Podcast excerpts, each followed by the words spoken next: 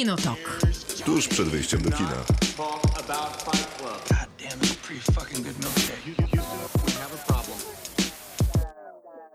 Krzysztof Majewski. Miłosława Bożek. Maciej Stasierski. Dzisiaj będziemy rozmawiać o filmach i serialach, tak jak dla odmiany. To jest Kinotok, na który serdecznie zapraszamy. Mamy ciekawe filmy, mamy waves do przegadania, co będzie działo się w drugiej godzinie. Dobrze, zacznę od początku. Będzie w robocie.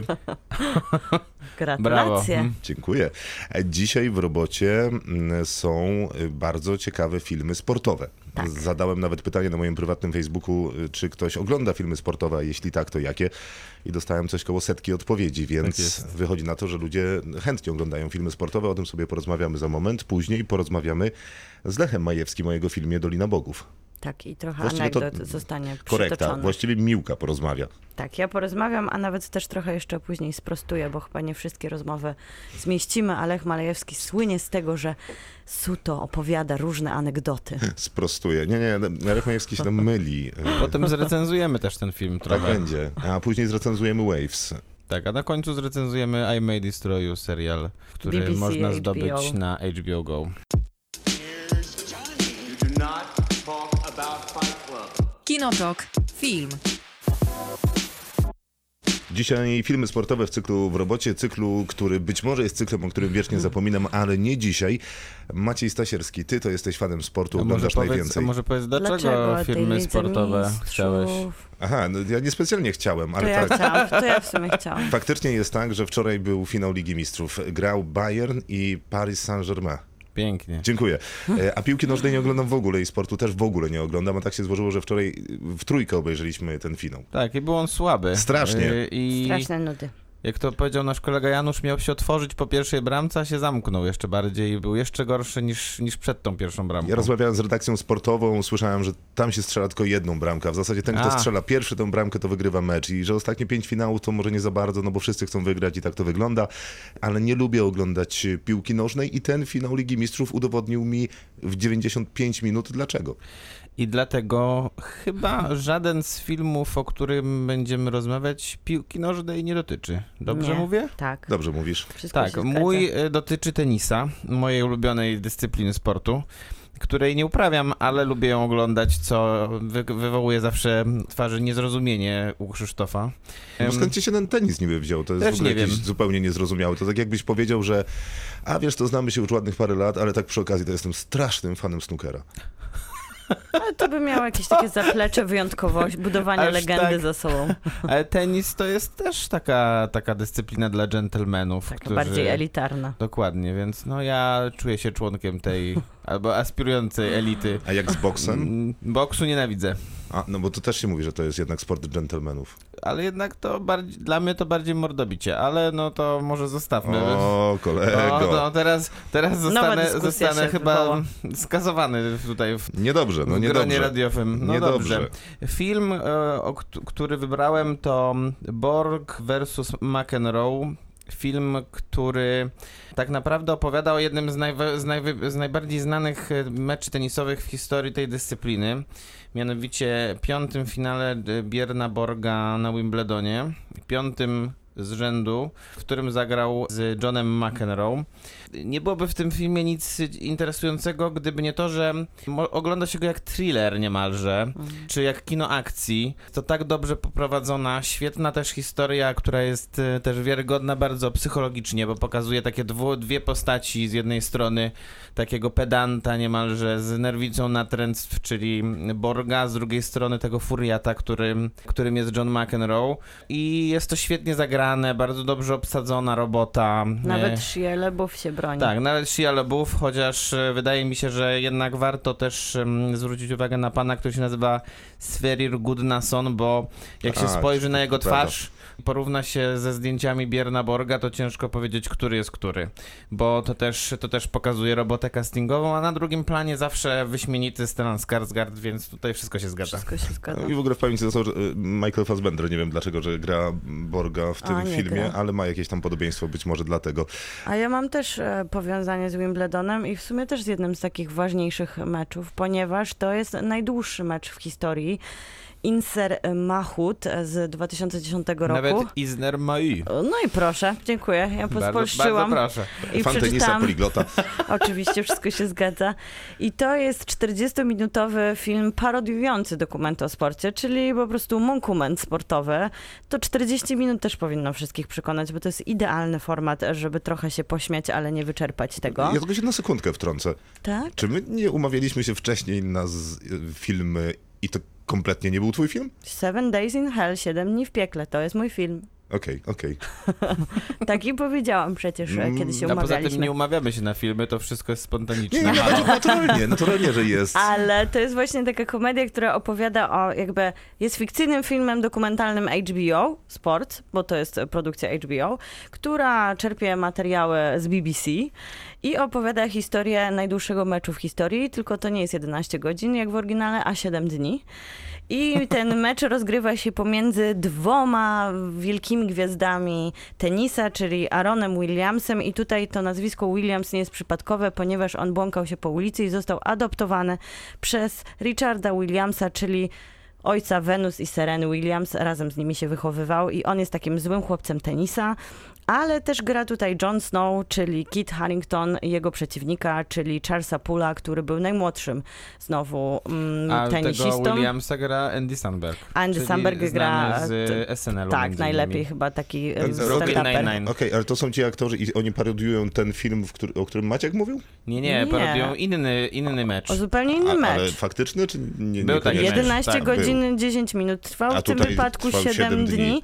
O, to lubię to Ale poczucie uwaga, humoru. tutaj znajduje się na przykład bohater filmu, o którym mówi Maciek, czyli faktycznie sam e, John e, McEnroe, który komentuje to, co się dzieje, bo tam komentują dosłownie gwiazdy No, co e, zwykle prawdziwe. też generalnie John McEnroe robi na Serena turniejach, Williams, tak. Chris Evert również się pojawiają, ale w tle Lena Dunham, David Copperfield nawet komentuje tą najdłuższą w historii rozgrywkę.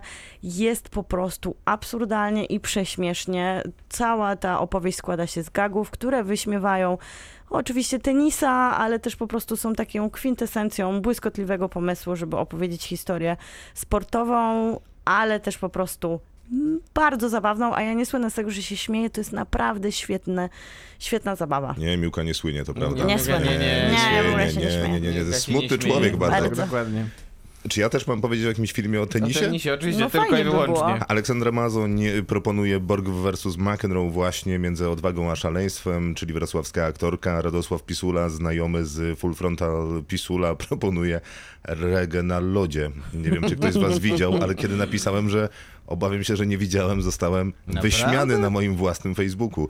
Kolejna znajoma proponowała Moneyball, do którego pewnie jeszcze na momencik wrócę, ale na przykład Kaja Klimek, krytyczka filmowa, proponowała zwycięzcę Shortwaves Festival, This Means More, e, ale proponowała też dokumenty dwóch Escobarów czy Workers Cup, ale też te filmy o koszykówce i jak sama dopisywała, no że to chyba jest jasne, że trzeba obejrzeć The Last Dance, który czeka na Netflixie, czyli którym opowieść też rozmawialiśmy. o... Tak jest. Tak. Można sobie tę rozmowę odsłuchać, ale pokrótce to jest, no bo powiedzmy historia Jordana, ale też Coach Carter, od niej polecenie Hoop Dreams, czy serial o Formule 1, który też czeka na Netflixie, który kiedyś zacząłem i faktycznie jest bardzo dobry.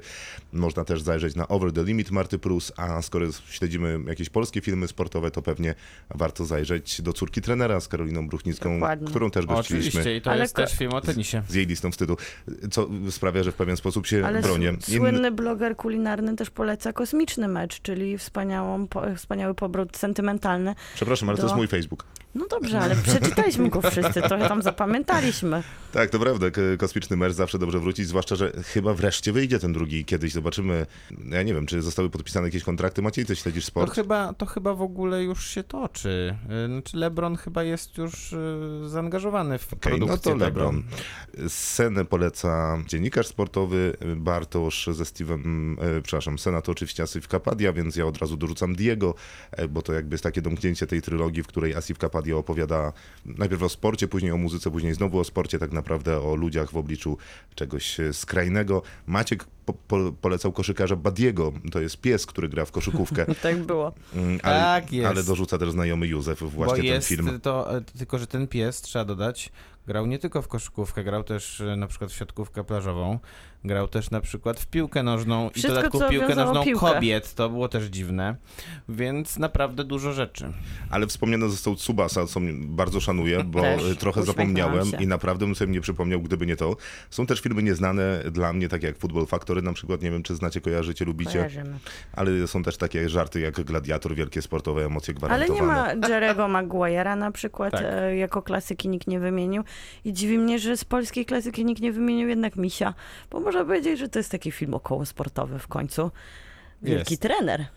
Okej.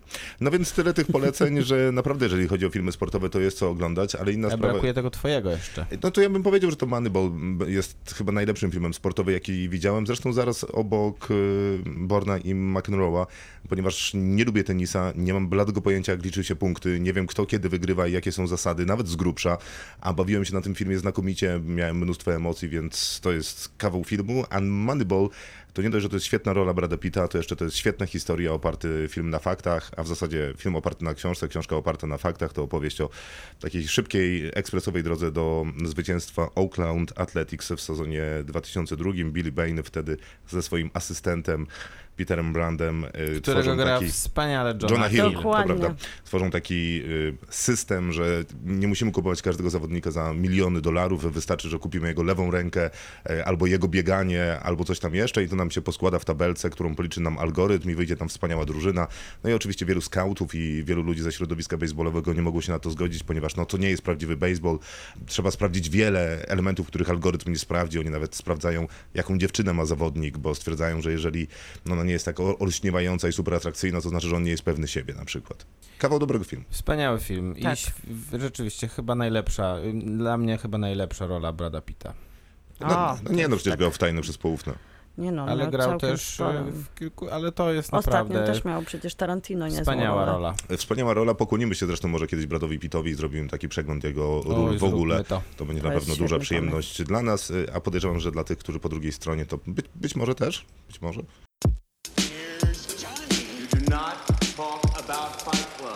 Kinotok. Film.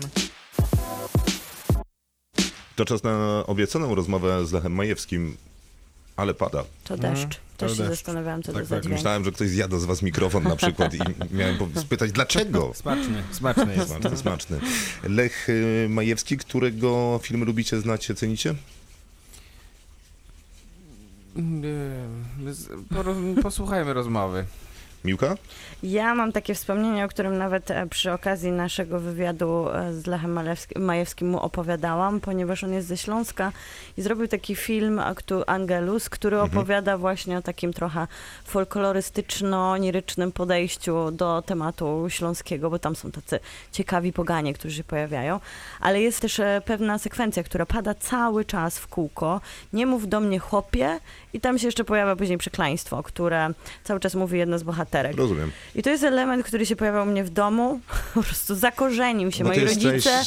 Białej. Tak, nie, właśnie, to jest, wszystko się zgadza, więc moi rodzice przyjęli to do takiej naszej wewnętrznej domowej gwary Rozumiem. i po prostu do dzisiaj ten element powraca i Lech Majewski Czyli się Lech Majewski ucieszył. żyje w waszym domowym Tak, języku. i y, co najlepsze, Ania Smycz również miała dokładnie taką samą sytuację w domu i Lech Majewski się ucieszył, ale powiedział, że to w sumie trochę tyle człowiek mądrych rzeczy, tutaj cytuję, tyle rzeczy mądrych człowiek w życiu zrobił, a takie głupoty po nim zostają. A to ja chciałem powiedzieć, że ja też mam nazwisko Majewski i kiedyś przedstawiłem się Lechowi Majewskiemu i on się ucieszył, że mam na, nazwisko Majewski. No widzisz, Ale teraz moja anegdota spłynęła z tym deszczem. Zamkniemy to okno później, żeby nie przeszkadzać tym, którzy będą odsłuchiwali to w słoneczny dzień i pewnie będzie trochę lepiej. E, Lech Majewski jest fantastycznym rozmówcą. wspaniałym e, po prostu, to się mówi, samograje dla radiowych wywiadów, bo nawet nie zdążyłam zadać tych pytań, które miałam zapisane na początku rozmowy, bo wszystkie wyczerpały się w takiej długiej, dziesięciominutowej opowieści, która była snuta na temat Doliny Bogów, więc e, to jest, to jest naprawdę wspaniały człowiek, który opowiada, ale również, co wyjdzie może nie w tej rozmowie, ale może gdzieś e, można znaleźć do odsłuchu. A może w jakichś Znaczy, innych w wywiadach, tej które rozmowie to jest, w ale nie, nie usłyszymy tego dzisiaj. Lech Majewski zna wszystkich. e, Poza A, tym, że zna księcia włoskiego i całą włoską O arystokrację. tym sobie jeszcze porozmawiamy. John Malkowicz też się w tym filmie pojawia, Josh Hartnett, wiele gwiazd hollywoodzkich. Film kręcony był m.in. w Cecie i na Zamku Książ i sporo tutaj po Dolnym Śląsku ekipa jeździła. Długo bardzo trwał ten projekt, bardzo długo jego przygotowanie. O tym pewnie też trochę Miłka z Lechem Majewskim e, rozmawia. To co, gramy? Gramy. Kinotok. Film. Chciałam wrócić do początku, bo historia Doliny Bogów jest długa, na przeszło 5000 kilometrów i zaczyna się bardzo dawno temu, bo w 1988, jeżeli dobrze doczytałam. No tro, trochę, znaczy 89 bardziej, 90 to tak już będąc precyzyjnym, ja wtedy przeniosłem się z Nowego Jorku do Los Angeles, bo pracowałem nad filmem Basquiat. Zacząłem pracować w studio Davida Lyncha, Propaganda Films, który robił o Twin Peaks i Dzikość Serca. A ja przygotowywałem tam film Basquiat y, jako producent, jako scenarzysta, a również taki mój film autorski pod tytułem Ewangelia według Harego, do którego zatrudniłem do pierwszy raz w głównej roli Viggo Mortensen, Aragorn z, z Władcy Pierścieni i teraz z Green Booka.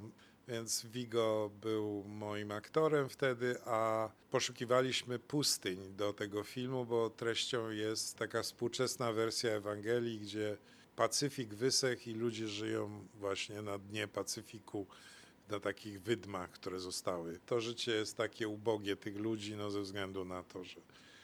No i szukaliśmy pustyń amerykańskich i trafiliśmy, znaczy ja szukałem ich z takim przewodnikiem filmowym, to się nazywa Location Scout, który specjalizuje się w pustyniach i pokazywał mi różne rodzaje tych pustyń. Ja się zakochałem, bo tak przepiękne są zachodnie Stany Zjednoczone, tak dzikie, tak niezwykłe, tak nie, niespodziewane pejzaże, które tam są, parki narodowe. To jest wstrząsająca podróż po tych zachodnich Stanach Zjednoczonych. No i jedno. No i jedną, to już nie jest pustynia. Pustynia błędowska zarosła zielskiem. To już była kiedyś pustynia, ale już nie jest. Pustynka taka to była, a właściwie zostało stynka albo inka, albo mniej. Może A na końcu, zaniku. Może ten słupek ostatni. Natomiast ta Dolina Bogów, no to jest święte miejsce Indian. Tam są niesamowite te formacje skalne i, i Indianie Navajo uważają, że to jest miejsce, w którym spacerują takie pola elizejskie, po którym spacerują duchy przodków ich i proszą właśnie, żeby nie zaburzać ich spokoju. Jedną z najważniejszych rzeczy po pozbawieniu się cielesnej skorupy jest spokój, jaką człowiek uzyskuje, Indianin Navajo, i żeby im tego spokoju nie zaburzać. To mi przypomina trochę teorię świętego Augustyna, który twierdził, że tym szczytowym osiągnięciem w raju jest bezruch, bo już wszystko jak gdyby dokonało się i to jest taki święty bezruch. No ja wtedy pamiętam, że ta pustynia, ja niemalże poczułem obecność tych nieobecnych i no i to miejsce zawsze wracało do mnie i w 2011 roku Redford zaprosił mnie z Młynem i Krzyżem na festiwal Sundance. Mało kto wie, że Robert Redford je- maluje, jest malarzem i nawet jest e, na Board of Directors Museum of Modern Art, gdzie miałem retrospektywę. No i on widział ten mój Młyn i Krzyż i zaprosił mnie. Ja wtedy zdecydowałem się przejechać przez pustynię Dolinę Bogów jeszcze raz i już wtedy jak dojechałem, to już ta pustynia mnie przywołała do siebie i powiedziała: Lech, słyszysz mnie? Teraz masz już tu robić film. No i poddałem się temu głosowi, wróciłem na tą pustynię i, i robiłem ten film. Ale to jest jedna z historii, bo ten mój film wiąże trzy historie. Jedna historia jest tych Indian Navajo żyjących na tamtych terenach. Ja przyjąłem jako logikę narracji ich legendy i ich mitologię, ich sposób widzenia bardzo taki magiczny, niezwykły sposób widzenia świata. Zresztą oni mi otworzyli oczy na wiele spraw, na nieistotność śmierci chociażby, na egoistyczne spojrzenie na śmierć, jakie my mamy, my biali, którzy uważamy, że poza nami nie istnieje świat i wszystko jest w nas i w momencie, kiedy my się kończymy, to jest koniec świata. A oni wręcz odwrotnie, żyją przewróceni na drugą stronę. Oni uważają, że to jest tak nieistotne ich życie, że znaczy istotą ich życia jest przekazywanie dalej tego przepływu, jakim jest życie. A, że to jest pewien, pewnego rodzaju ruch, który jest przekazywany od dawna i oni też będą go przekazywać dalej. To nie jest coś, co jest zamknięte, to nie jest coś tak jak my mamy w naszym ciele jest granica na nas. No oni są bezcielesni w tym sensie. Dlatego łatwiej znoszą ból, łatwiej znoszą no, te warunki życiowe, jakie oni mają. No, przecież oni żyją w niewiarygodnych temperaturach. To jest 2000 metrów nad poziomem morza. Tam jest regularnie 40 kilka stopni w lecie, a w zimie jest bardzo zimno. Na szczęście te lepianki są totalnie ekologiczne z gliny i oni mają w tych lepiankach ciepło w zimie i zimno w lecie. Więc to jest też fantastyczne, jak potrafili wykorzystać ten materiał tamtejszy. No ale oni nie mają ani wod wodociągów, ani wody, no tam są bardzo rzadkie opady deszczu i jakie przemyślne mają spo sposoby kolekcjonowania tego deszczu. Tam trudno jest dojechać, y, wozi woda, nie może dojechać wiele miejsc, tylko konno. No są niewiarygodne te warunki, bez elektryczności, bez bieżącej wody, bez kanalizacji, bez niczego, co my znamy jako rzecz naturalną w naszym życiu. Dziewczynki idą do szkoły dopiero w tak zwanym puberty, czyli przy pierwszej miesiączce. I one dopiero wtedy mają w takim internacie, który jest bardzo surowy, mają pierwszy raz do czynienia z bieżącą wodą, no i z takim prymitywnym światłem, ale to są, no jakby człowiek wszedł, to nie, niewiarygodne, że to jest internat szkolny. Żyją bardzo ubogo, a jednocześnie mają tak bogate życie wewnętrzne, te ich opowieści, słuchanie ich, coś niezwykłego, jak oni pokornie żyją, a jednocześnie bogato, jak oni są połączeni z przeszłością, z przyszłością, jak się rozlewają wstecz i w przód, to ich poczucie egzystencji, podczas gdy my jesteśmy wsobni. My traktujemy życie, że ono jest tylko w nas. My tam, nawet jak mamy dzieci i rodziców, to i tak nasze życie jest w nas. Tamte są osobne byty. No to jest odwrotność ich myślenia. W tym czasie nad Basquiatem pracowałem i robiłem wywiady do różnych, no, z róż, różnych kolekcjonerów jego sztuki, więc trafiłem na miliarderów, którzy mają gigantyczne pieniądze. No i bardziej mnie interesowało, co im dają te miliardy, którymi dysponują, niż co mi powiedzą o Basquiacie, bo więcej usłyszałem o Basquiacie od jego narzeczonych, czy od jego asystentów, czy od innych artystów, z którymi się tam znał. A ci kolekcjonerzy to tylko mówi, a przyszedł tutaj, się wygłupiał i tam ten obraz zostawił i poszedł. Więc ja bardziej pytałem ich o ich własne życie. Co... No i zobaczyłem ich niebywałą taką izolację i samotność. Ja myślałem, że te pieniądze dają im tam, no myślałem tak jak każdy, no tak my mamy pewnego rodzaju wyobrażenie, że bogactwo daje mnóstwo możliwości, otwiera mnóstwo, zapala mnóstwo zielonych świateł, a w ogóle nie myślimy o tym, co zabiera. A bogactwo przede wszystkim zabiera życie.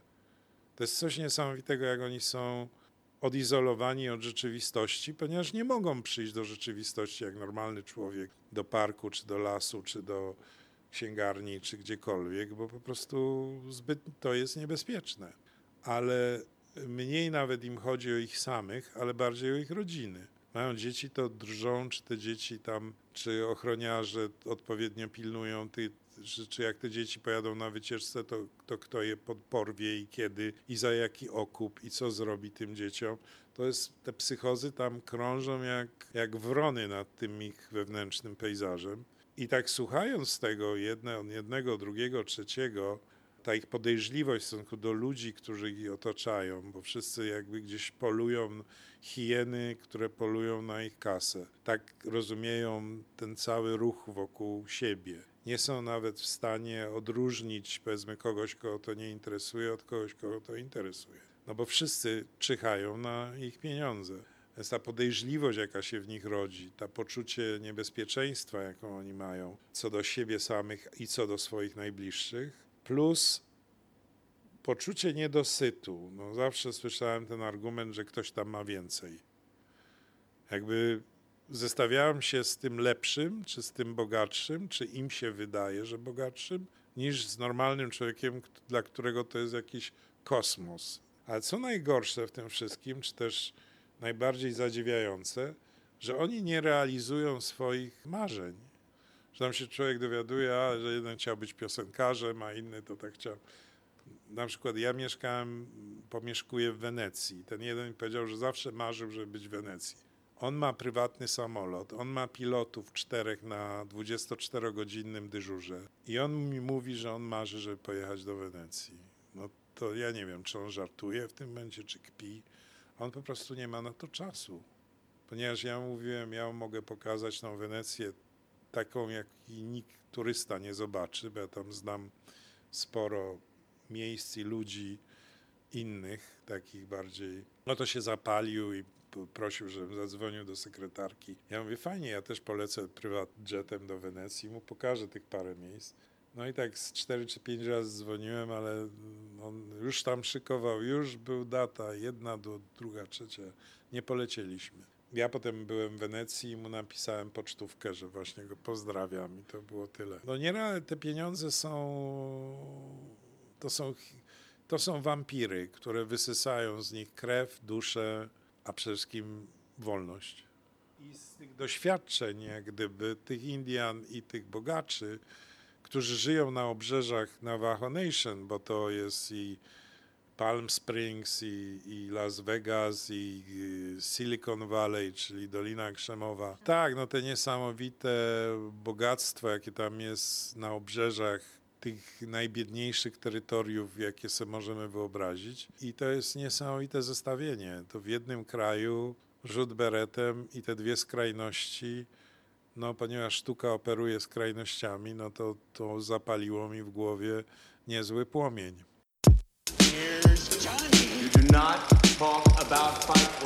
Kinotok. Film. Dolina Bogów Lecha Majewskiego, bardzo wrocławski, bardzo dolnośląski film, bardzo długo robiony.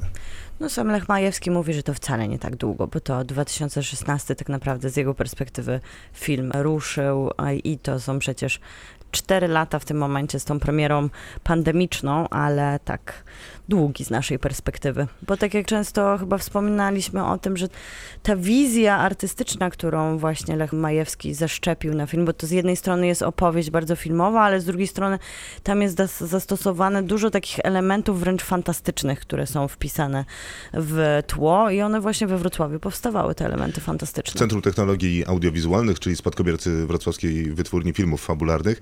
Z Lechem Majewskim rozmawiałem w 2017 roku, dokładnie 5 listopada. Wtedy mówił mi, że e, spokojnie kończymy. No to trzymając go za słowo, bardzo długo robił ten film. To prawda. Tam było dużo problemów, bo brakowało trochę na efekty specjalne, w sensie trochę pomysłu, trochę pieniędzy. W sensie pomysł pewnie był, ale na to wykonanie, tak jak Lech Majewski sobie to wyobraził, to pieniędzy już brakowało. Chyba ostatecznie w Los Angeles były kończone. No ale film jest i, i co? Ja tylko chciałam jeszcze dopowiedzieć jedną anegdotkę, która się tutaj nie zmieściła. Możemy oglądać poza już wymienionymi głównymi aktorami Kira Dule, którego pamiętamy z Odysei Kosmicznej Kubricka i on y, tam ma taką mniejszą rulkę, ale właśnie na planie obchodził 50. rocznicę tego, że był na planie Odysei Kosmicznej i dzwonił przy wszystkich innych aktorach do stronę Garego. Lockwooda, A nie.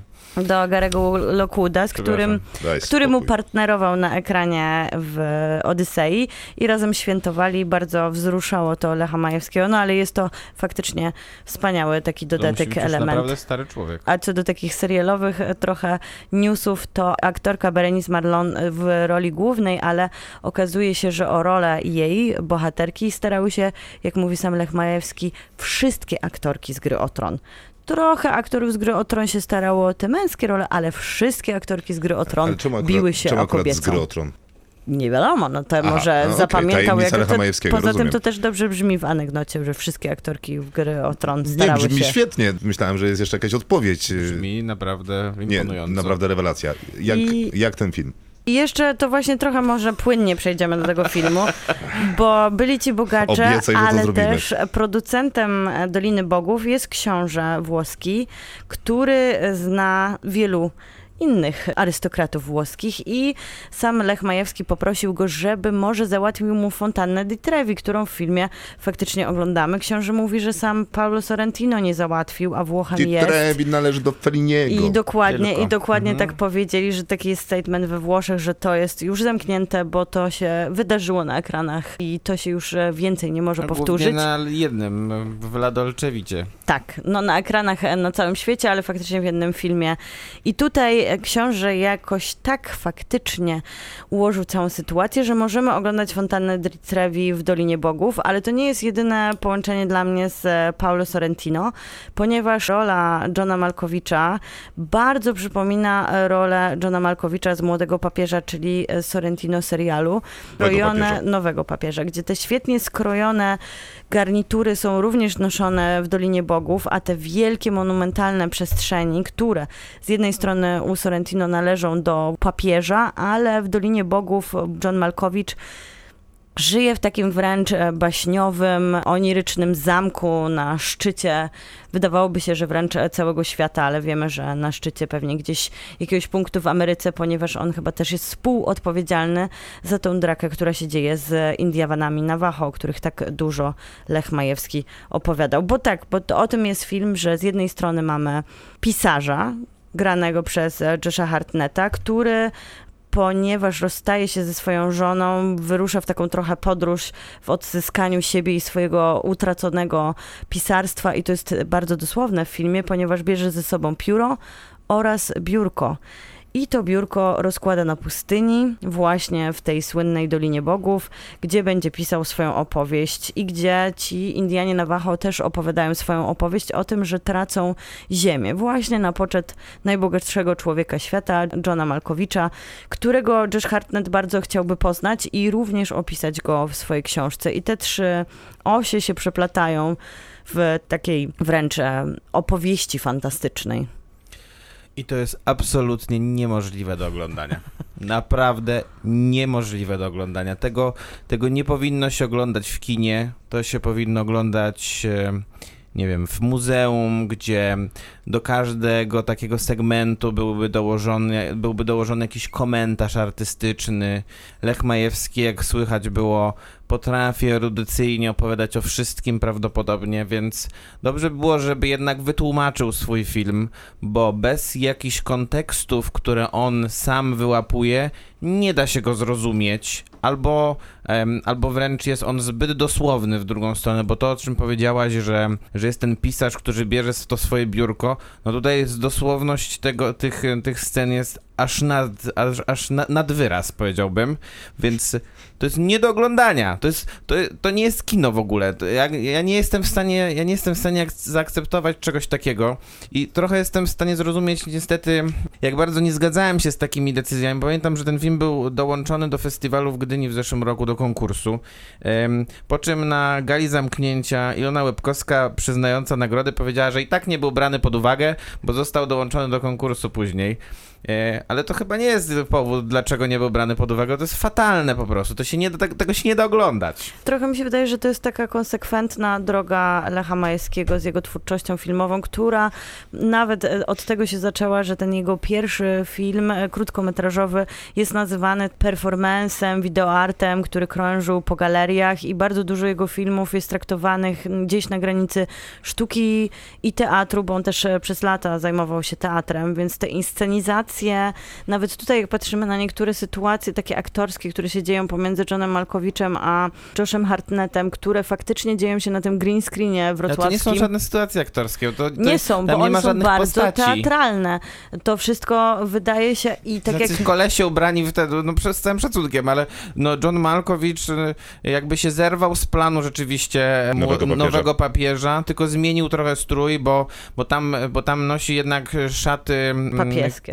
Papieskie czy biskupie, a tutaj nosi czerwony, czerwoną marynarkę. No to Nawet nie musiał się zrywać, bo zanim został papieżem, to przecież jeszcze był bogatym brytyjskim lordem, więc... no, no dokładnie, nie- ale ten też był bi- jakimś biskupem czy kardynałem, więc w sumie na czerwono też chodził, więc no to się zgadza Ale akurat. zgadzam się z tobą, że to jest e, sytuacja trochę z oprowadzaniem kuratorskim, bo Lech Majewski, jak opowiada o, zapytany o konkretne sceny, tam na przykład się pojawia motyw węża, pociągu i limuzyny, taka właśnie kolejna trochę fantastyczna, i- el- te, fantastyczny element i on mówi, że to było jego skojarzenie z tym, jak Indianie myślą o samochodach, bo samochody dla nich poruszają się jak zwierzęta, a wręcz sugerują, że trochę jak węże.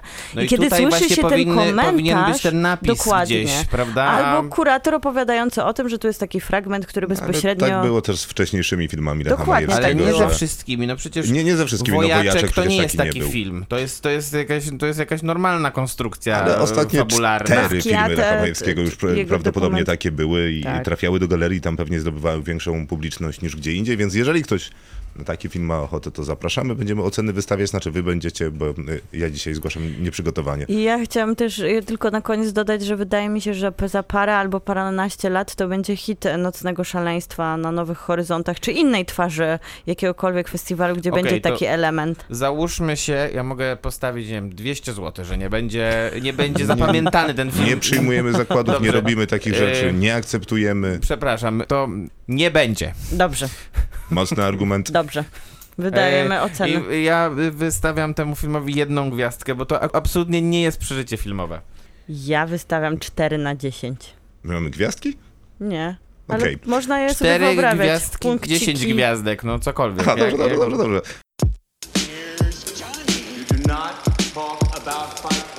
Kinotok. Film.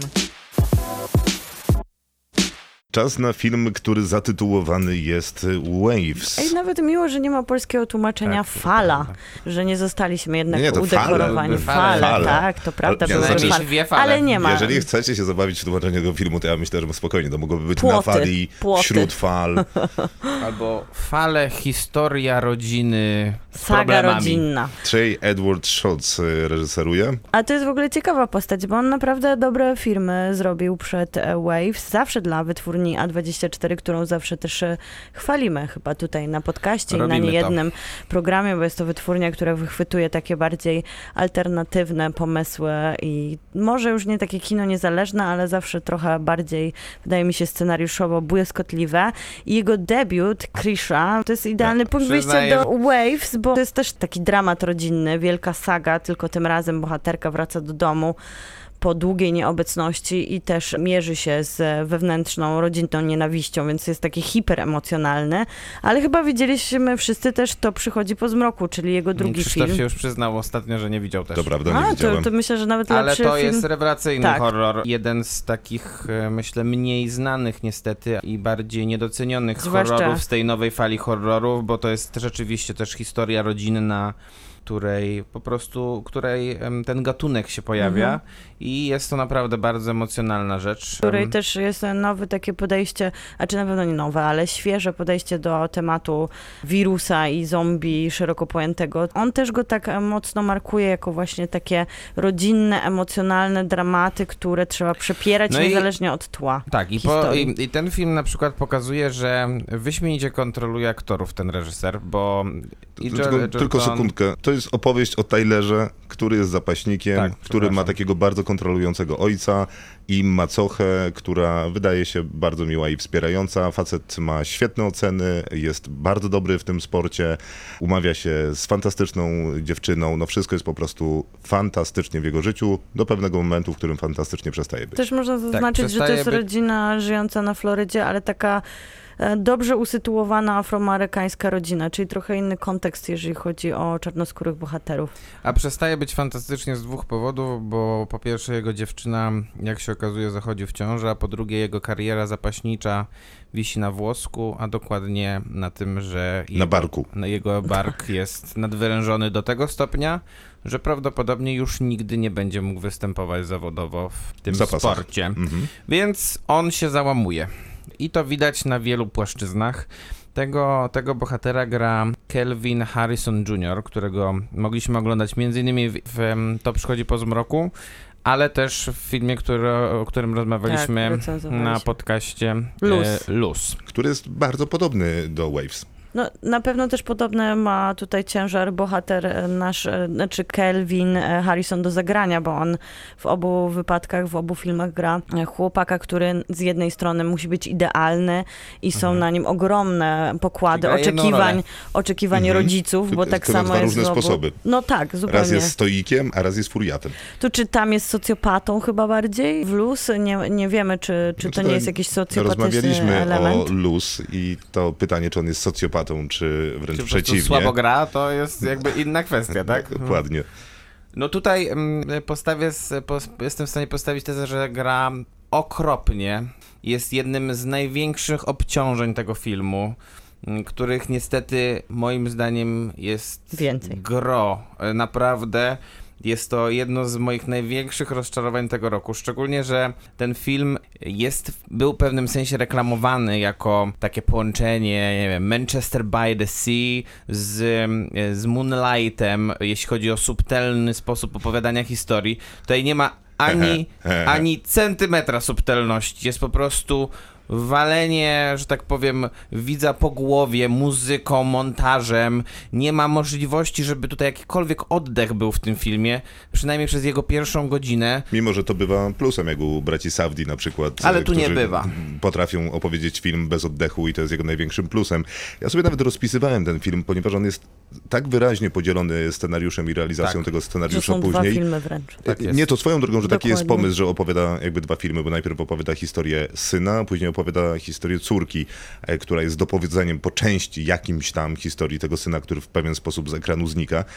Ale dokładnie 21 minut, film, Mhm. który trwa 2 godziny 10 czy 19, pokazuje, że jest mu ciężko. I to pokazuje w taki sposób, w którym mam wrażenie padają trzy linijki dialogu, takiego z serii podnoś szybciej te ciężary, mocniej, mocniej. Ktoś tam mówi, że ciągle od, będzie od ciebie wymagane, musisz mieć plan na swojego przeciwnika, a także jest cytowane carpe diem. Więc wydaje mi się, że to jest trochę przesada i jakaś olbrzymia niezręczność, bo pierwsze 21 minut to jest teledysk z bardzo kiepskimi komentarzami. Nie wiem, czy pierwsze 20 minut. Dla mnie teledysk to był jednak To jest- pierwsze 50 parę minut. bo- Tutaj Nie, nie, to nie wiem, swoją czy- drogą, tylko czy- że po tych 21 minutach coś innego się wydarza, cokolwiek Okej. innego. Y, Co, bo ja już zrozumiałem po trzech minutach, co oni chcą mi powiedzieć. ale- Aleksa, nie- tutaj ale, ja ale chciałam nie, tylko nie, dodać nie do dużo tego mniej teledysku. irytującego, wydaje mi się. Bo... Aleksa, Y, Wiesz co, ja, ja, bo ty mi obejrzałeś ten film przede mną i powiedziałeś mi, że, tam, że, że to jest słabe, że ci się nie podobało. Mhm. E, ja włączyłem ten film, obejrzałem pierwsze trzy czy tam pięć minut i mówię, no ale co ci się nie podobało? Tak, ten film ma jakiś tam wizualny pomysł y, kolorystyczny, jakoś się opowiada, ma świetną muzykę, ten aktor wcale nie jest taki zły. Jest strasznie zły. Okej, poczekaj, prawie skończę zdanie, to może wtedy się ze mną nie zgodzisz. I minęły 4 minuty i cały ten pomysł na film wytrzymał u Ja- mnie ja 4 bym minuty, bo- a tutaj- później było to już po prostu zwyczajnie nieznośne i to jest trochę przesada na ponad dwugodzinny Ja Czyli się zgodzisz ze mną, czyli jednak się ze mną zgodziłeś w tym sensie. Tak, to tylko ty wysnułeś y, To wnioski przepraszam, no Nie, bo ale ja nie będę zdania. zgadzać. Nie, bo generalnie to e, ten pomysł, który, ten pomysł wizualny czy audiowizualny, który absolutnie zjada jakąkolwiek, e, jakąkolwiek fabularną, jakieś, jakiekolwiek fabularne mięso stworzone w tym filmie i jakikolwiek pomysł na opowiedzenie historii, bo to jest olbrzymi problem tego filmu, dlatego że reżyserowi, reżyserowi się wydaje, że opowiada jakąś niesamowitą historię i jeszcze wybrał, jeszcze wybrał do tego jakąś niezwykle e, kreatywną formę, więc wszystko w tym filmie musi być niezwykłe i wszystko w tym filmie według przynajmniej reżysera jest, e, jest jakieś niesamowicie zaskakujące formalnie Mi i się, wyda, mi fabularnie. się wydaje, że wszystko jest jest. wybitnie zwykłe i super powtórne, y, powtarzalne, ale tak oczywiście Miłka nie zgadzaj się. E, Nie zgadzam się, ale jeszcze chciałam e, Nie znaleźć e, nawiązanie do tego, że Alexa Daimi, która tutaj jest dziewczyną Taylora, to jest aktorka, która została poznana przez Euforię i niemożliwe jest nieskojarzenie. Nie dość, że ta bohaterka w Euforii jest taka charyzmatyczna, że nie da się już tej aktorki teraz odczytywać nie przez pryzmat tej roli, jeżeli widziało się serial, ale idealne to jest połączenie takiej narracji teledyskowej, którą dostajemy w Euforii, która też opowiada o młodych ludziach, którzy się zmagają z problemami, czy to w domu, czy z To narkotykami, czy z seksualnością. Wyjątkowo nietrafne. chodzi o narrację taką teledyskową, to są zupełnie dwie, dwie różne produkcje. No, ale można si- sięgnąć po różne kolory i muzykę i opowiadać, użyć tego jako narzędzia w filmie, ale ten film nie ma innych narzędzi. Ten film e, właśnie w ogóle się nie zgodzę z tym, że e, zgodzę się tylko z tym, że jest tutaj za duża ilość muzycznej, muzycznego tła, który ma wszystko podbijać. Ale poczekaj, i to ja mam to podzielone. kamery- 21 minut jest mu ciężko, No, ale później jest dramat, bo bar, teraz ja skończę. aborcja 15 minut, później y, st- strata, strata, strata, znowu imprezka przez 13 minut, I pogodzenie z tak dziewczyną. wygląda życie dwie- nastolatka, właśnie, że wszystko się dzieje. Naprawdę? No tak. Naprawdę? Ja miałam wrażenie, że opowieść o takiej e, hiperbolizacji emocjonalnej w sytuacji, kiedy ty masz ułożone życie i wszystko ci się wali, a wali ci się niezależnie od tego, czy to jest zerwanie z dziewczyną, No, czy, tak nie wygląda życie nastolatka, że jak się wali, to wali po- się wszy- wszystko. Y, Dokładnie o- tak wyglądało przynajmniej moje emocjonalne e, hiperbolizacje, że wszystko, co mi się wydarzało w No, życiu, było albo wielką euforią, albo wielkim dramatem. To też się zdarza, że eskalują emocje i to nie musi nie być Ale autentyczne. tutaj nie ma momentów, że nie eskalują. No nie ma Wszystkie tego- emocje eskalują. I nie ma te, ten pomysł jest jakby zawarty w tym podwójnej perspektywie filmu, że najpierw nie możemy złapać oddechu, jesteśmy tak przyduszeni ruchem kamery, e, krzykiem bohaterów, dramatem, muzyką i a później niby tym oddechem ma być ta opowieść e, siostry, która Ale to jest zrozumiałe, ląduje tylko w- nieporadne. Kinotok. Film. A rozmawiamy o Waves. Miłka się dalej nie zgadza. Znaczy zgadza się z tym, że rozmawiamy o Waves. Z tym się zgadzam. Trochę się nie mogę nie zgodzić z tym, że ta druga część, którą wcześniej powiedzieliśmy, że ma być tym takim, no Krzysztof użyłeś słowa nieudolnie, stara się być tym oddechem od pierwszej. Poprowadzana jest ta narracja z tego krzyku i eskalacji, te miękkie przejście w ten, no jednak romantyczny brak tempa, jak dostajemy taki rozpęd na początku, zwłaszcza, że ta kamera, o której już wcześniej mówiliśmy, ewidentnie można pomyśleć, że to jest taka popisówka, ale trochę też wydaje mi się, że to miało dodać e, taki element e, tej młodzieżowej narracji i że to już chyba też nie jest e, świeże i wydaje mi się, że twórcy trochę o tym wiedzą, bo ten reżyser współpracuje z operatorem przy wszystkich swoich filmach, więc e, nie robili takich wcześniej zabiegów, więc trochę chyba eksperymentują, ale trochę na takiej zasadzie, że skoro już puszczają same dobre i modne kawałki, to dodają do tego taki ruch, który, który miał być ale właśnie to przejście no, wy- wybija zupełnie widza z tempa i zaczynamy po prostu em, Zasypiać. zasypiać, tak. Yy, Znaczy, to ja się. Ja, ja, bym jednak nawiązał do jednej rzeczy, bo wydaje mi się, że y, sporym problemem tego filmu jest to, że ten pomysł wizualny jednak jest mało kreatywny. I nie mogę się opreć wrażeniu, że z jednej strony w tej pierwszej części to. Znaczy, cały film wydaje mi się, że jest pewnego rodzaju. Chce przynajmniej kopiować w jakiś sposób em, kino Terensa Malika, ale robi, Wiesz- to, ale robi to w sposób fatalny, bo z jednej strony to, co mówiłaś o tej muzyce, że ona jest w backgroundzie. No ja z tym to akurat nie mogę się zgodzić. W sensie ona jest, ona jest w tej pierwszej godzinie absolutnie na pierwszym planie. Wszechobecna, tak. Nigdzie nie ma tam, te, te dialogi są wręcz niesłyszalne. A w tej drugiej godzinie to jest z kolei szeptanko e, znane z tych najgorszych filmów Malika, w których, e, w których on najpierw szepcze do swoich aktorów, a oni potem szepczą do siebie na planie. Tutaj są wszystkie te, wszystkie te tropy malikowskie, które, które nas e, rażą, szczególnie w, w tych jego słabszych produkcjach z tego, z tego nowego okresu jego twórczości. No, Tylko dodam, że to jest świetny trop, bo reżyser zaczynał swoją przygodę z kinem na planie Terensa Malika Drzewa Życia, gdzie No uczył to- się e, robić kino, więc na pewno tutaj to skojarzenie nie bez chyba, przyczyny a- operator pomagał Emanuelowi Lybeskiemu chyba we wszystkich też filmach. Kręcił ten, kręcił Terensowi Malikowi. No, Ale że- no, ten film jest trochę takim czymś, y, coś za coś, bo rozumiem, że taki film musi powstać, żeby coś innego mogło powstać na jego zgliszczach, e, co będzie pewnie jego największym plusem, ale też jakby szanuję twórców, którzy mają w sobie trochę odwagi na to, żeby poeksperymentować. Trochę mniej mnie to ciekawi, kiedy ten eksperyment no, okazuje się raczej kliszą i powtórką, być może trochę wymieszaną, ale okej, rozumiem, że jest jakiś konsekwentny pomysł na pokazywanie tej pierwszej godziny i na pokazywanie tej drugiej. Sam pomysł na zdarzenie jakby dwóch filmów w jednym, które jakby dosyć luźno się łączą, jest w zasadzie serialową opowieścią. No bo jeżeli chcesz opowiedzieć tego rodzaju historię, to w zasadzie mógłbyś to zrobić w sześciodcinkowym serialu. Tylko, że tutaj jakby trochę nie ma materiału na serial. No bo ci, Nie, bo, bo, bo nie ma. wydaje mi się, Skoro że bohaterowie stanie- nie są napisani. Scenariusz nie jest na tyle mocny, żeby pociągnąć te trochę jednak papierowe postaci. Nie, są kliszowe postaci, dokładnie. Jest ten, jest ten rozwydrzony, taki teraz e, zaatakowany ze wszystkich stron, zaatakowany w cudzysłowie w, w jego myśleniu młody, młody człowiek. Znaczy, nie, no, Ta- była jasność, jego ojciec nie jest normalny w tym Nie, swoim podejściu do jest. wychowania. I e, tym bardziej, tym bardziej nawiązuje do tego drzewa życia, bo przecież e, bohater, którego grał Brad Pitt w, w drzewie życia, to jest, to jest wykapany ten Sterling K. Brown tutaj będący, tylko że, tylko że nawet jak ja, jak ja nie znoszę drzewa życia, to nawet tam, to nawet ten, ten Brad Pitt był ciekawszy niż, niż ten grający na jednej nucie aktor. No. Ale te postacie też nie mają prawa zyskać jakiegoś oblicza ludzkiego, bo w tym piętrzeniu się problemów, o których Krzysztof mówił, że wypisywał je, to nawet w tej drugiej części, gdzie mamy ten oddech, bohaterka, która się jakby zmienia, zamienia brata, siostra, poznaje chłopaka, z którym jedzie w podróż, która ma być tym elementem romantycznym trasy przez Amerykę z dobrą muzyką, ale jedzie do umierającego na, na raka ojca, z którym trzeba jeszcze Tego partnera. wyjaśnić, tak, jej I jeszcze- partnera. i jeszcze Więc tam jedzie- jest ten element takiego przeciążenia traumą, on się nigdy Tak. nie kończy. I jeszcze jedzie z tym Lucasem Hedgesem, który jest chyba najnudniejszym aktorem w Ameryce, jeśli chodzi o, jeśli chodzi o to młodsze pokolenie aktorów i gra dokładnie tę samą rolę, którą No dobra, grał to, w Chociaż ale to może inaczej, bo ty te- mówiłaś wcześniej, że to jest film o e, problemach nastolatków. Okej, ja rozumiem, że te problemy nastolatków się e, pojawiają i eskalują. E, Nie wydaje mi się, żeby w ten sposób, bo po prostu film nie sprasta e, rzeczywistości jej opowiadaniu. Ale no to jakie widz powinien mieć wnioski po tym filmie, że jest, jak jest dwóch synów w jednej, znaczy y, syn i córka w jednej rodzinie, która generalnie radzi sobie życiowo dobrze, no to różnie bywa, bo jedni poradzą sobie źle, a inni Tak. dobrze.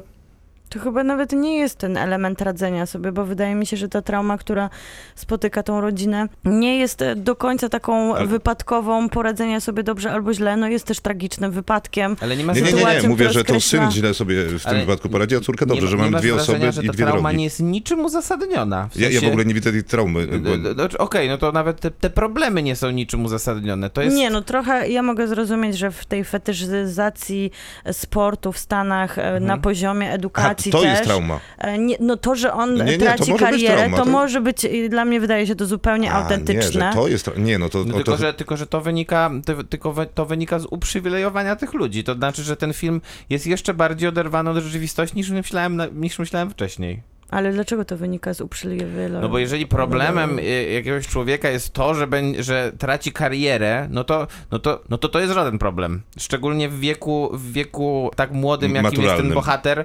który, który ma jeszcze przed sobą przemiany życiowe, No, e, jest- które, które się dokonają za rok, dwa, trzy, pięć, siedem, tylko on sobie sam odbiera możliwości. Znaczy nie, on Znaczy, najprawdopodobniej nie miał być od- zawodowym sportowcem. Ojciec nie? mój odebrał, bo ta, ta, to jest, wiecie, to jest Ojciec, to papierowe pisanie, że ten ojciec miał uraz, który nie pozwolił mu zrealizować tych atletycznych marzeń, więc został... Jak się e, domyślisz, to tak jest. No tak, no, no ale no tak. jest ten, więc on go przecież zmusza do rze- rzeczy, które są przekładaniem oczekiwania rodzica na dziecko i to, że on się boi przyznać rodzinie i jednak e, kontynuuje ten wysiłek fizyczny, który może się skończyć tym, czy- oczywiście czym się kończy, no to są też wybory wynikające z tych relacji ukoru rodzinnych, a nie samego chłopaka i jego jakiejś naiwności takiej impulsywności Tak, ale, e, to, ale, no, to, słuchajcie, na tym poziomie to jest tak leniwe pisanie scenariusza, że ja sobie po prostu nie wyobrażam, bo on idzie do lekarza i lekarz ortopeda mu mówi, że on nigdy czegoś takiego w życiu nie widział. No okej, a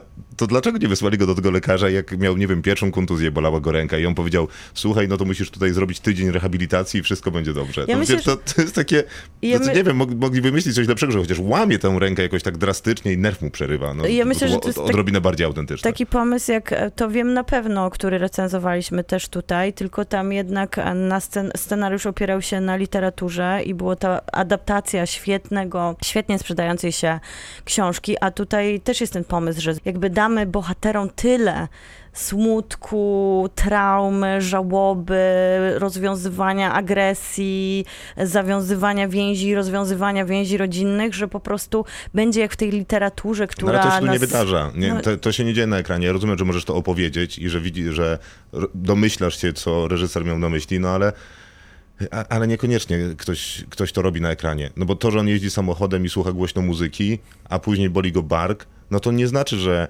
zawiązały się, rozwiązały więzi rodzinne. Na przykład mi to też przypominało film e, American Honey, gdzie też jeździli dużo samochodem i słuchali głośno muzyki, a jednak opowieść się toczyła w, No, ale na, to- w zupełnie no, to- innej no narracji. dokładnie, no Andra Arnold jest, Nie, no, ale zosta- była, w stanie, była w stanie odczytać jaki, jakiś, jakiś głos pokolenia niemalże w American Honey. A może po prostu tutaj... opowiedzieć jedną historię, a nie 25 przykład. w, Znaczy, to- ale to jest- upchanych w Ale kilku tu jest postaciach. jedna historia, to znaczy no może dwie, tylko że takie dosyć y, Nie ba- no, banalne miało, moim nie, nie no, zdaniem. Miało być kilka, bo jednak jest jeszcze historia tego ojca, tylko ona jest tak sygnalizowana trochę z... Tak, trochę, trochę w didaskaliach, że tak powiem, No, ale... ale ona ma napędzać trochę tego syna. Tak, Tak, no, tak, i, do tak. no i jest teoretycznie też, oczywiście to tylko, wy, to tylko wychodzi z dialogów, historia tej, tej kobiety, która nie jest matką w ogóle tych, tych dzieci i ona, i ona stara się być jakimś głosem rozsądku w tej rodzinie, ale nie dochodzi do głosu. To dokładnie, Ale to- no, Dobrze, to, ale znowu, spo- i to ale- znowu przypomina drzewo życia, Ale bo to to, tak samo, bo, tak Mhm. samo, bo tak samo przecież wygląda postać grana przez, grana, nie grana, bo to ciężko powiedzieć, że gra Jessica Chastain w Drzewie Życia, bo ona się praktycznie nie odzywa w tym filmie. I tak samo jest tutaj z tą bohaterką, którą gra matka. No ale no to spróbujmy odpowiedzieć No na to pytanie. Czy ten, czy ten film ma jakiś taki wniosek, ma nas przestrzegać, że bądźmy dla siebie bardziej czuli, to nie będzie dochodziło do tych pierwszych historii, będą tylko te drugie?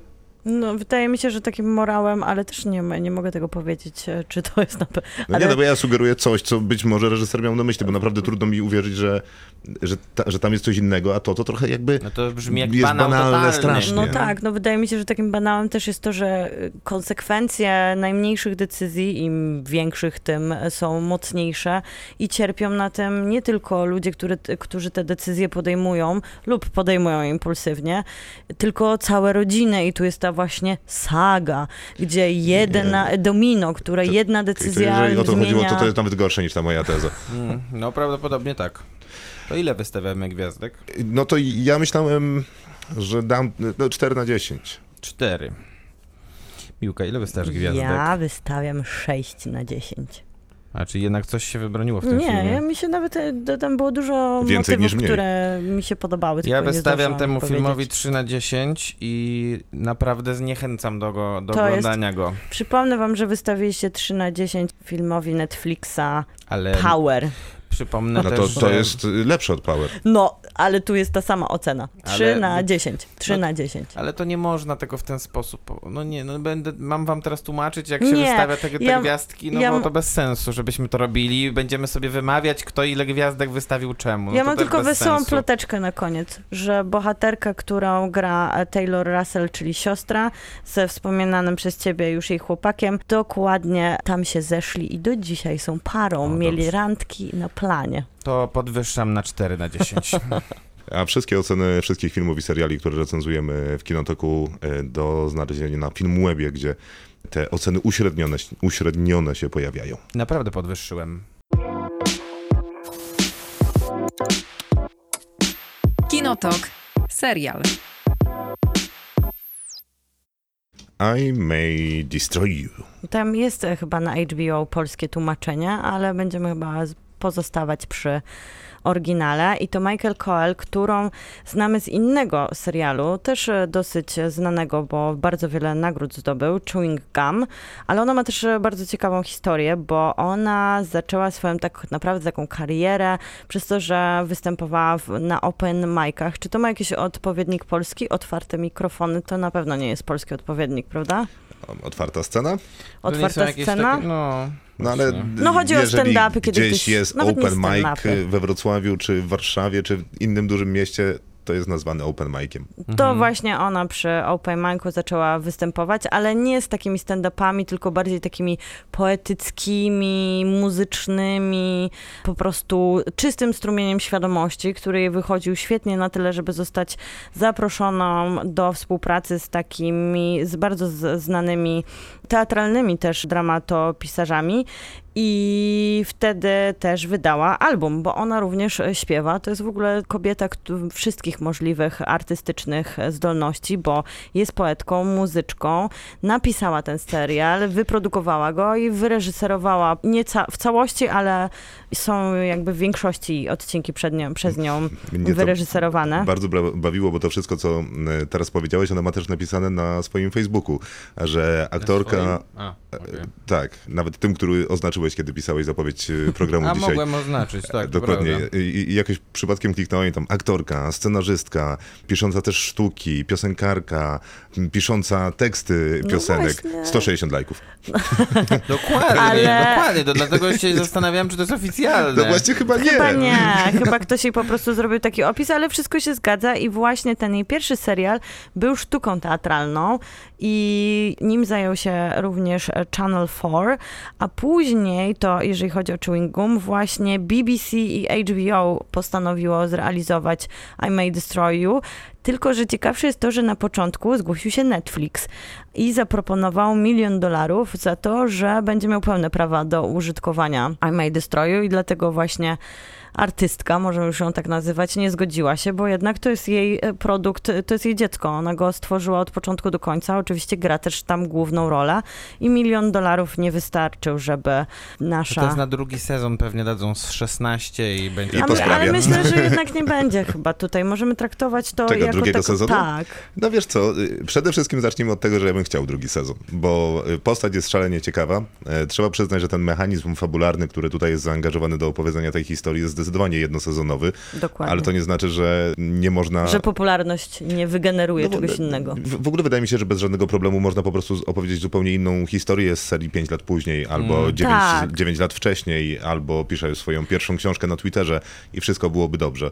A nie myślisz, że trochę to jest jak z Phoebe Waller-Bridge, czyli twórczynią Fleabag, że ona e, okazuje się być tak dobra, że w sumie szkoda, że się żegnamy z tymi serialami, które zrobiły w tym wypadku tymi Dwoma. tymi dwoma, dziękuję, ale myślimy sobie, że i tak pewnie zaraz dostaniemy od tych twórczyń coś równie wyśmienitego, No bo tak, to jest jednak od- zapowiedź no- jakiejś świetnej współpracy pomiędzy telewizją a artystami. Odpowiadając, tak, tylko że od Phoebe Waller-Bridge nie dostałem nic. Dostałeś drugi sezon. No właśnie, no to, to, to, to, jak nie zgadza się z swoją tezą, że nie mam co się Ale martwić, trzeci że nie wszyscy- będzie drugiego, bo dostanę coś wszyscy- innego. Wszyscy walczyli o trzeci, trzeciego nie będzie. Okej, ale zostańmy przy y, Tak. jeszcze na chociaż ten momencik przy mogę cię zniszczyć, czy I May Destroy You. Główną bohaterkę mamy Arabellę, czyli właśnie samą twórczynię, która tak naprawdę napisała scenariusz na podstawie własnych doświadczeń, bo ona była ofiarą przemocy seksualnej, więc wszystko to, co oglądamy na ekranie jest przepieraniem jej własnej traumy, trochę faktycznie rozlicza się ze swoją przeszłością. To jest pisarka, która żyje w Londynie, otoczona takim, takim stałym gronem przyjaciół, najbliższych jej, wręcz traktujących ją prawie jak rodzinę i znają się oni od zawsze, bo wracamy też w retrospektywach do czasów szkolnych, więc e, mamy jej przyjaciółkę aktorkę i jej przyjaciela geja, gdzie ich jest życie, jego zawód, jest gejem z zawodu. gdzie ich Bo, bo życie... nie, nie ma tutaj... Ciężko, nie ma, ciężko stwierdzić, co on robi, bo nie ma zaznaczonego... 2002, 2008, proszę bardzo, to jest moje CV. No bo nie, nie jest, Ale faktycznie nie jest cały zaznaczone, film co on nie jest robi. wskazane tak On się naprawdę, co on głównie robi. On sobie chodzi po Tinderem. ulicy i zajmuje się grindrem i tinderem. Grindrem, no Mhm. tak. I ma czapkę. Tak, czapkę ma. Zmienia I je taki, czasami. I taki, No, ale e, ma taki czapkę na e, głowie. e, imponujący pła, płaszczo-futro, e, coś takiego dziwnego. Ona, Tak. Oni wszyscy mają te płaszczofutra, ale Więc też trzeba dodać, że ona jest z tą opowieścią. głosem pokolenia, tak jakby trochę tutaj Poza tym, że odbijając. jest głosem pokolenia, to też jest pisarką. Na Twitterze No napisała właśnie swoją dlatego. książkę, będąc głosem pokolenia. I dzięki temu wypłynęła na trochę szersze wody. Profesjonalne wydawnictwo się do niej zgłosiło i zamówiło u niej faktyczną książkę, taką, którą już wydają, wy, wydadzą, wypromują. Zapłacili jej, zgaduję, zgaduję, że pokaźną zaliczkę. Ona pojechała do Włoch, żeby tam pisać tę książkę. Nie napisała słowa. No, napisała chyba cztery. No, Napisała notatkę, bo nosi dwa kartkę zdania. ze no, sobą. No, tak, tak, tak. Napisała słów y, parę, a później, kiedy miała już taki absolutny deadline, że następnego dnia rano miała się spotkać ze swoimi specami od wydawnictwa tej książki, którzy byli bardzo mili, wspierający, angażujący, otwarci ze wszelkich y, miar. Tak, to poszła na imprezę, a kiedy wróciła z tej imprezy, czując się absolutnie fatalnie ze wszech powodów, y, no to coś tam z siebie wydusiła. I pisała jednak Prawdopodobnie jakiś strumień stron. świadomości, który Z był, open który był zupełnie, zupełnie bez sensu. Co też nawet tam odczytywała i widać Tak, było, że tak. reakcje są raczej Sama była nieprzychylne. zdziwiona, że to czyta. E, Dokładnie I co tak. czyta? A potem e, się okazuje, że i potem ma jakieś takie przebłyski tego, co się, co się wydarzało. No i prawdopodobnie potem już jakby na 100% została zgwałcona podczas tego, podczas tego wieczoru. I to I jest tutaj- ten mechanizm fabularny, który być może nieco niezręcznie tak nazwałem, ale no na tym będzie skupiała Można naszą uwagę na opowieść. śledztwie. No właśnie, no takim Tak. wstecznym śledztwie, Tak. co wydaje mi się świetnym pomysłem. Też ciekawe jest wykorzystanie tego trybu życia bohaterów, bo zaczęliśmy od tego, że ona ma deadline, ale jednak idzie na imprezę, więc jest ten element taki, który bardzo często się pojawia w no jednak e, trudnych dyskusjach o tym, jak wyglądają mechanizmy też e, upokarzania ofiar przemocy seksualnej, że twój tryb życia trochę jakby prowokował sytuację przemocową, która cię spotkała, czyli impreza, alkohol, lekkie podejście do życia. Aha, jasne, to, jest- to, to absolutnie żadne jest, wytłumaczenie i to jest jakaś bzdura, której nie... ale, to, ale jednak serial bazu, bazuje na tym, że nie wypiera bohaterki jako takiej szarej myszki, która została zaatakowana wracając Mhm. z biblioteki do domu, tylko jest to, to są osoby jednak, które można by było w ten kontekst ubrać, No bo atakując też, je. bo to też, no dokończ, tak, tak. I podobnie jest z drugą ofiarą Tak, no tutaj to chciałem o tym przemocy. powiedzieć, że drugą ofiarą przemocy seksualnej pada jej kolega właśnie, który się nazywa Kłamę i który zostaje zgwałcony podczas, podczas takiej schadzki, można powiedzieć, w mieszkaniu jakiegoś swojego przypadkowego partnera seksualnego.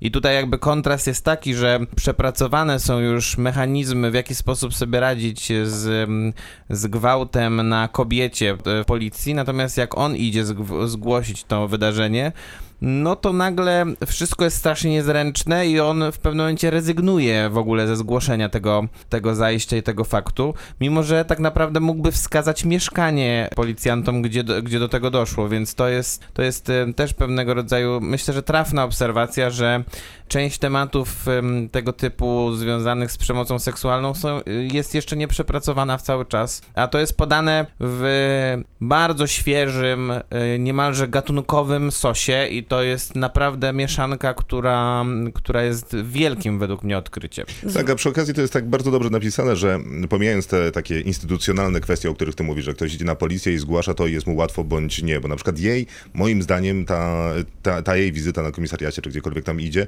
e, no przebiega modelowo. To jakby Tak, to chciałoby tak. się, żeby to wyglądało tak wszędzie. Natomiast y, o, o ile y, większym zaskoczeniem jest to, że ten jej świat y, przyjaciół, takich zawsze otwartych, wspierających, gotowych do spotkania w zasadzie każdej porze dnia i nocy, no to oni tutaj zawodzą i y, trochę... Wszyscy, wszyscy na, Mhm. no oczywiście na, w najróżniejszych sposobach, na najróżniejsze sposoby. I to też jest ciekawe, bo jak pojawiają się historie i opowieści, to zawsze, jeżeli ktoś pozostaje takim osta, osta, ostatnim wiernym, ostatnim sprawiedliwym, to właśnie są ci najbliżsi, którzy razem z daną osobą stają przeciwko systemowi, który jest zły, niewłaściwy i potrzebujący naprawy. I to wydaje mi się o tyle ciekawe, że no właśnie mamy tę drugą sytuację przemocy seksualnej, która pokazuje nam jakby spektrum tego, że no być może zmierzamy we właściwym kierunku i tak powinno być tu, ale zupełnie nie jest chociażby tutaj, więc tutaj mamy nadal przypomnienie system- systemowi, że nie, nie jest idealny i pewnie długo nie będzie, a jednocześnie być może nawet moment, czasami ważniejsze, y, a, a być może najważniejsze przypomnienie, no że, y, i które być może teraz zabrzmi banalnie w moich ustach, serial taki banalny nie jest, że no dobrze jednak o siebie zadbać, tak nawzajem. Ale, ale tutaj to jest ciekawe, bo tutaj tych spektrum przemocy seksualnej jest dużo więcej niż te dwie główne e, sytuacje. To praktycznie w każdym odcinku jest poruszany jakiś element tego, gdzie są granice, na co można sobie pozwolić e, w seksie i to też jest Zgody. tak, Mhm. zgody, tego co ma być użyte albo nieużyte, różne sytuacje które wydawały mu się bardzo romantyczne i przekraczające jego granice swobody seksualnej, okazują a mhm. Okazują się też e, prowokacją. I to jest jeden z takich odwa- Jestem przekonany, że wiele osób teraz będzie się dowiadywało zupełnie nowych rzeczy.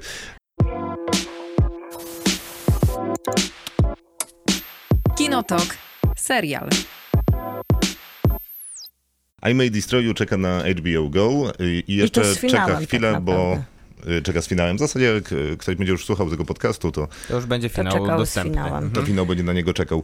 Ej, a pomijając, y, znaczy może nie pomijając, ale dodając do tego, że serial opowiada o przemocy seksualnej i opowiada to w sposób faktycznie taki gatunkowy odwrotnego śledztwa, w sensie, że najpierw coś się wydarza, a później prześledzamy sprawę jakby trochę zbierając okruszki y, swojej bytności gdzieś tam w centrum.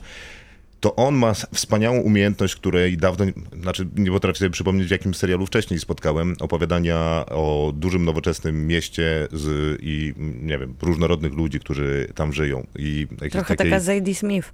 E, No, w- nie no, w sensie takiego miejsca, które jest różnorodne, ciekawe, w którym wiele rzeczy się dzieje, wiele rzeczy dzieje się dobrych, jeszcze więcej pewnie dzieje się złych i to wszystko jest w tym jednym tyglu, a y, wśród, w tym tyglu pływają najróżniejsi ludzie, którzy muszą się z nim mierzyć. Y, no to jest fantastyczne. I To jest- pamiętam, jak to jest- rozmawialiśmy o serialu Betty i, mi się, y, i mówiłem, że o Antor- Unorthodox i Berlinie, który pokazuje. No nie, no to, to, to, bo to jest To, skrajnie. to, to już jest skrajność. To jest najgorszy przypadek. Natomiast jak rozmawialiśmy o serialu Betty, żart. to ja mówiłem, że mi się nie podoba ten serial, ponieważ wydaje mi się, że wszyscy jego bohaterowie starają się być za fajni, a żeby nie byli tacy fajni, to, fajni, to scenarzyści dorzucili im problemy. Tutaj czegoś takiego nie ma. Oni To jest- wszyscy tacy są. To jest tak autentycznie napisane, no dawno nie widziałem jest w ogóle fascynujące, Super. jak- O, obserwacja współczesnego świata. To jest tym, trudne. w tym serialu na przykład pojawia się taka postać współlokatora bohaterki głównej i praktycznie jej nie ma na ekranie, ale tam są tak niesamowicie zbudowane te postaci, że ona się i tak zaznacza swoim charakterem. My wiemy, że to jest człowiek odizolowany, samotny, a z drugiej strony budujący bardzo mocne relacje ze swoim otoczeniem, które jest mu bliskie. Widać bardzo dużo czułości pomiędzy nim a bohaterką i to się odgrywa praktycznie na mm, wymianie żadnych dialogów, w którym trzeba by było zaznaczać, że ja jestem sam, bo nikogo nie mam i nie wychodzę z domu. Więc jest to bardzo subtelnie przeprowadzone, a nawet to najdalsze tło dostaje niesamowity charakter, a wydaje mi się, że Tylko nawet, siłą że tych Nawet odcinków... jeżeli to jest subtelne, to i tak jest bardzo, łat, Wystarczające, żeby bardzo łatwe do zrozumieć. zrozumienia. Tak, i to jest, właśnie, to, to jest właśnie dobre, bo nie ma tutaj takiego, takiej klasycznej ekspozycji, tylko wszystkiego się dowiadujemy tak przy okazji. I to jest też bardzo ciekawe. Tak, ale to nawet z tego, ja- jaki telefon ktoś nosi, Tak, tak. y, Tak. jakie ma spodnie albo Tak. buty. I ktoś naprawdę dużo o tym serialu pomyślał. W sensie jakby rozumiał... y, Mechanizmy, Rozumiał świat. świat. który opowiada. No w sensie był, Cole widział, jest dotknął. rzeczywiście, tak, y, ma ucho, i oko, Do zmysły do rzeczywistości. rzeczywistości. Ale w ogóle też chyba fenomenem jest to, że to jest serial podzielony na w sumie dużo odcinków, jak na produkcję BBC i HBO zwłaszcza, bo 12, ale krótkich bardzo, takich do maksymalnie 30 minut. I one chociaż opowiadają niesamowicie spójną historię, z jednej strony właśnie tej narracji każdej możliwej przemocy i w ogóle opowieści o tym, czym jest seks i gdzie są granice. O tym też, e, jak funkcjonują młodzi ludzie i niesamowicie tam jest wspaniale, jak prawie jak w Czarnym Lustrze, wprowadzony też ten element technologii i mediów społecznościowych, który się Hmm. cały czas przeplata, ale nie narzuca się.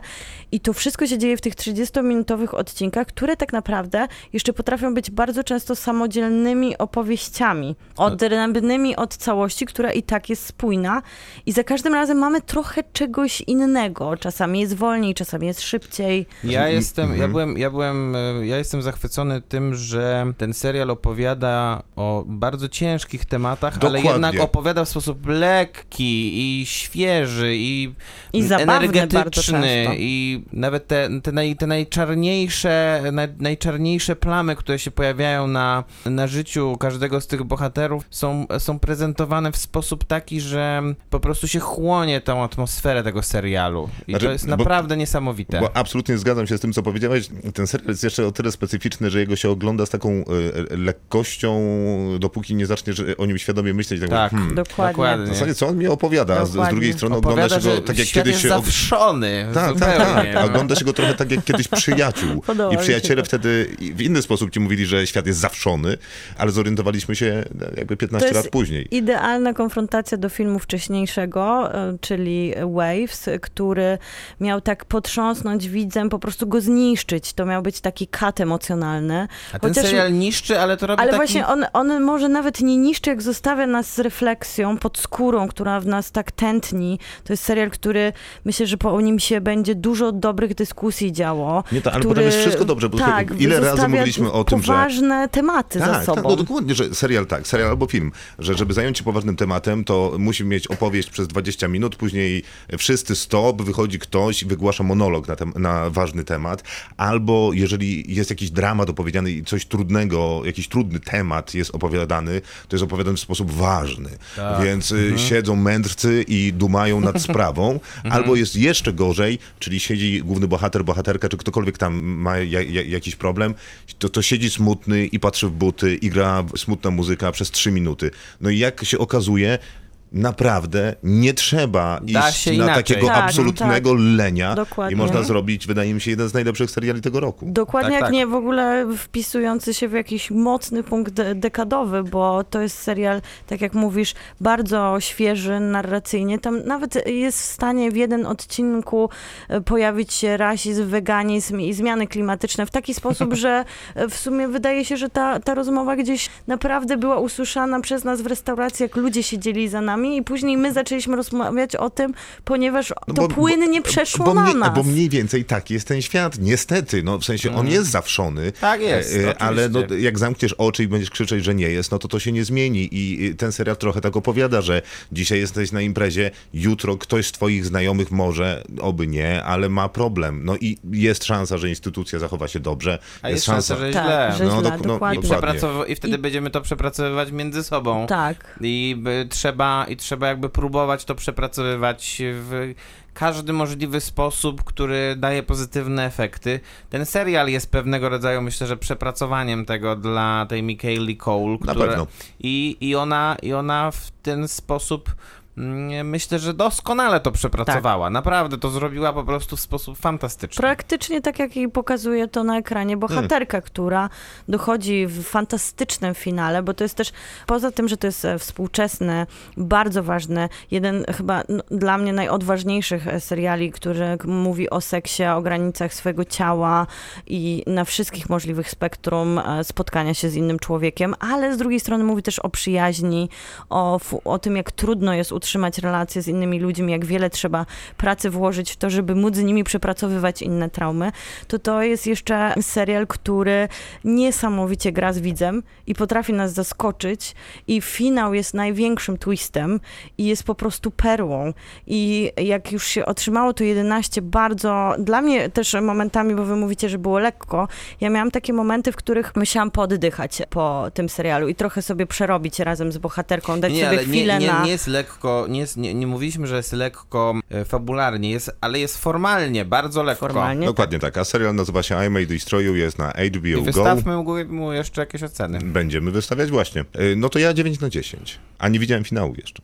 Ja mu daję 10 na 10. I ja też mu daję 10 na 10 i jest to pierwszy W końcu raz. mamy 10 na 10. Krzysztof Majewski, dziękuję bardzo. To był Kinotok. Przypominamy, że jesteśmy na Spotify, a kto dam tam subskrypcję, to jesteśmy bardzo wdzięczni. Ostatnio zauważyłem, że na iTunesie pojawiły nam się trzy recenzje i proszę kontynuować tę myśl, proszę recenzować. No to właśnie można miałam o w to gwiazdkach zapytać. ocenić. 10 A. na 10? 5 na 5. Uuu, Razy bang. E, Nie ma jak takie zas- zakończenie. Przyznaję, Bang, że na boom, Spotify'a zaglądam, na mm, iTunesa zaglądam raz na pół roku. Więc to nie ty wystawiłeś To nie byłem ja, więc jest na, ani ty, ani ty, y, bo akurat jest na Czyli możemy już spokojnie jeszcze mieć trzy- e, trzy nowe. Tak jest, możemy spokojnie mieć trzy nowe i, i będziemy mieli za tydzień i zapraszamy na Spotify. To jest jakieś chyba główne miejsce, w którym dzielimy się tym, co dzieje się na antenie Radia Ram co poniedziałek między 22 a 24. Krzysztof Majewski. Miłosława Bożek. Maciej Stasierski. Kinotok. Tuż przed wyjściem do kina. God damn, it's a pretty fucking good milkshake.